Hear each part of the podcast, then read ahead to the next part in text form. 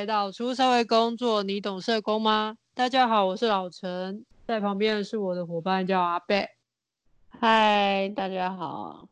那我自自我介绍一下好了。哦、呃，我是一名社工，过去是在身障跟老人领域。那目前做了两年的社工。那阿贝，你要不要自我介绍一下？Hello，大家好。呃，我目前都在做一些 podcast 的企划。呃，当初是因为老陈他一直想要有一些内容的产出，那可能是 YouTube 或是 podcast。那刚好我刚好在这个产业有一些知识，所以呢，就是打算一起做这样子。非常感谢阿贝的友情支持。那我来讲一下为什么这个频道叫出社会工作好了。这个原因呢，是因为我一个朋友也是社工的朋友，他有一次在搭计程车的时候，那个司机就是因为他长得我的朋友长得很漂亮，然后就想搭讪他，就问他说：“哎，你在做什么工作？”这样子，然后我朋友就说：“呃，社工。”我那个司机就很疑惑问他说：“啊，什么是社工？”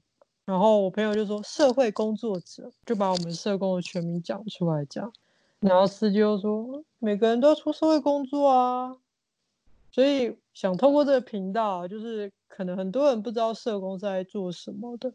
对于这个频道，可以让更多人知道说，嗯，我们社工到底在做什么，然后可以协助什么样的事情，然后什么时候可以找社工。这个司机其实。也不能怪他啦，就是应该很多人都不知道社工是什么吧？像我可能也不太清楚。那阿飞，你刚知道我我做社工的时候，你对社工有什么想象吗？帮助弱势吧，然后不知道了。也是啊，是，对啊，总归来说是帮助弱势啊。但是社工也是一个专业，社工跟志工是不一样的。因为这个我知道啦，哦，这很基础，没关系。阿贝知道，就让我们很欣慰。我们后面的频道就会一一的让大家一步一步认识社工到底在做什么。那我们这个频道会分三个系列，那第一个系列呢叫做社工谈天室。那老陈，你介绍一下这个第一个系列是什么？社工谈天室主要就是说。呃，可以透过平常我们接收到的新闻，或是一些中央的政策，还有我们平常处理个案的时候，以社工的观点来讨论这一些事情。第二个呢是社工的知识，呃，我们会透过一些比较专业的文献，或者是比较难以理解的文章，用简单的方式跟大家分享，了解社工或是社会学的内容。然后也可以结合我们生活上所发生的事，或者是所看到的现象等等的。第三个呢，社工点点名，听起来就是要找很多人来啊。是啊，就是社工其实是虽然大家不认识他，好像觉得很小众，可是其实呢，有很多人都在从事社工。所以呢，我们会找一些学者或者是实务工作者。来分享他们的辛酸史，让他们找到同温层啊！终于有人跟我一样，或者是让大家知道说，哦、我们的社会辛苦在哪里。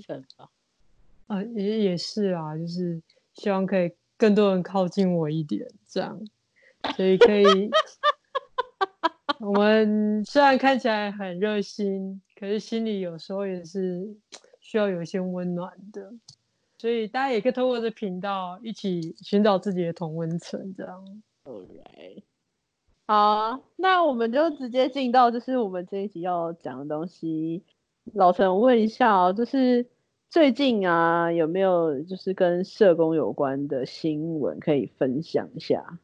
最近不是大家都很发烧的热题，就是肺炎的问题吗？因为这个疫情，所以政府有了一个。规定一开始限制我们医事人员以及社工人员禁止出国这件事情。你说在医院的社工？对，我们医院社工叫医务社工。哦，哦，禁止出国，那有什么讨论吗？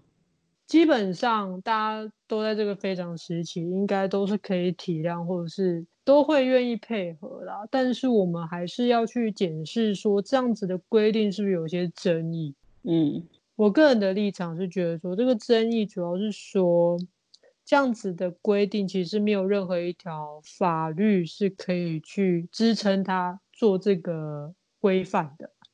嗯，所以呢。它的法律明确性是不足的，在法律人或者是相关的专业人士来说，就会对于这个法令会有一些疑虑。那医务社工他是有办法说社工法去规定吗？还是他要跟那个医护人员他们一起去规范？其实我刚刚说的那个法律明确性不足的问题，其实政府是有回应的哦。那政府回应的是说，他根据的是医疗法以及医师法来制定这样子的规定，但是医疗法其实只规定医疗机构，医师法只规范医师。那更广义来说，医事人员法就是规范那个护理师啊、营养师啊等等、物理治疗师等等的。可是社工又不在医事人员法里面。是不是很很疑惑说啊？那为什么医务社工要被纳入这样子的行列里面？那为什么医务社工一开始不纳入这个医事人员法里面？你们有想要进到这个法里面吗？其实我们有一个团体，它叫中华民国医务社工协会，它是很积极的期待说，医务社工应该也要纳入这个医事人员团队里面。但是在医疗体系里面，还是长长久以来是认为社工是一个行政人员的角色。但是吊诡的是，跨专业团队里面又必须要有社工，嗯，那不是很奇怪吗？对啊，就是要看重不看重，有事吗？对啊，就像小三一样，好像。在外面光鲜亮丽，穿着白袍，但是其实，在白色剧场里面，对啊，你们你们医务社工是要穿白袍的。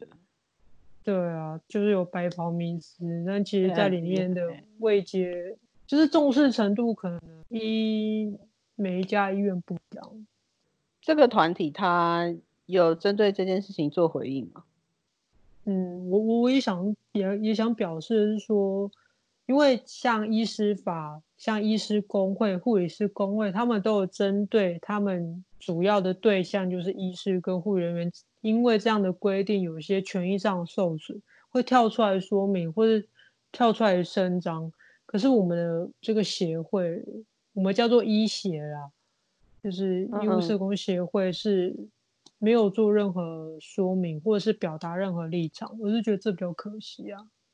他是不是只收会费，然后就什么都不用做？就是其实是一个暗黑组织之类的。还蛮会做生意的耶。哎、欸，他会费也也是不低耶。啊、有事情吗？或许他比较低调一点，就是他还是会为我们社工办相关的专业课程，做一些在职训练。但是他可能对于社会上的一些议题，可能比较没有那么曝光度没那么高，出的机会也比较少。但我觉得这应该这个团体会帮他思考的。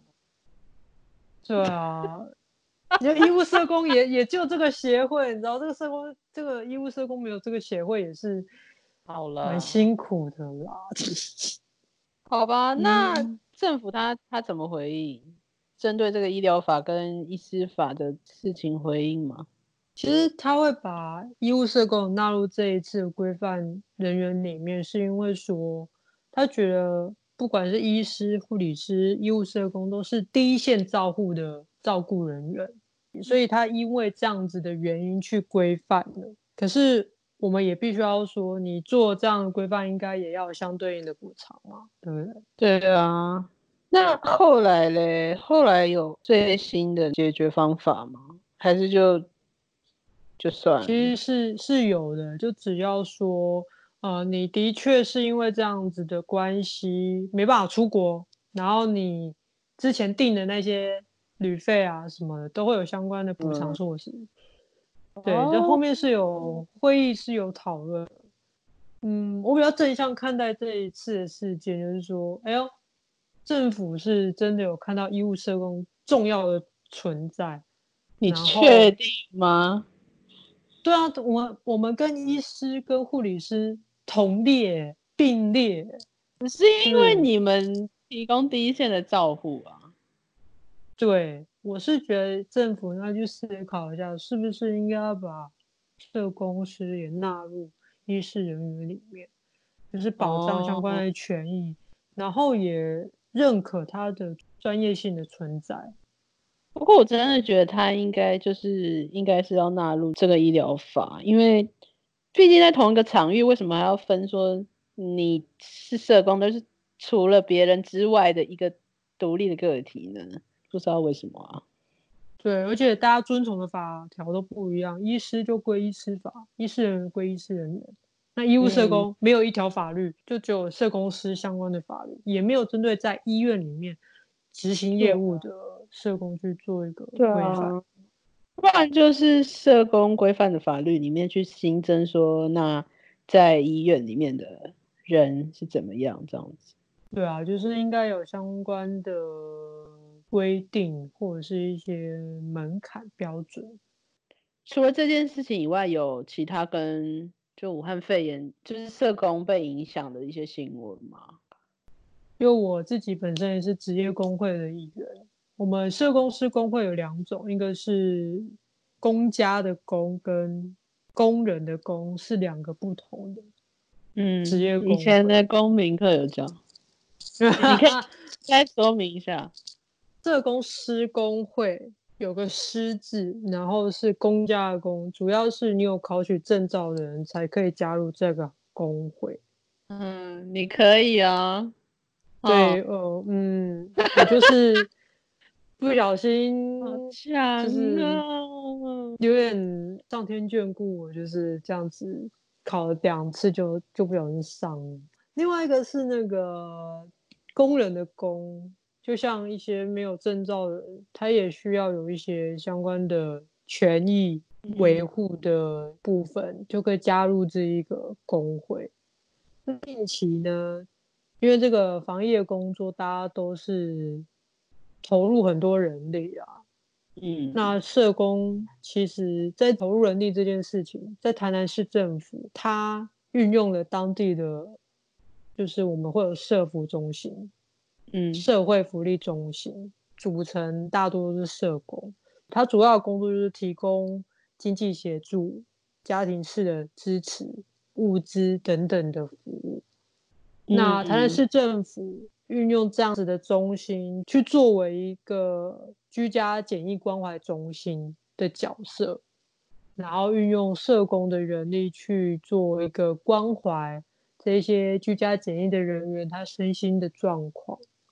嗯，也就是说，他原本就已经有他一定的业务在了，然后因为疫情这件事，又要去特别设立一个居家检疫关怀中心，然后用同样的一批人力，那其实就是增加这个社工的负担。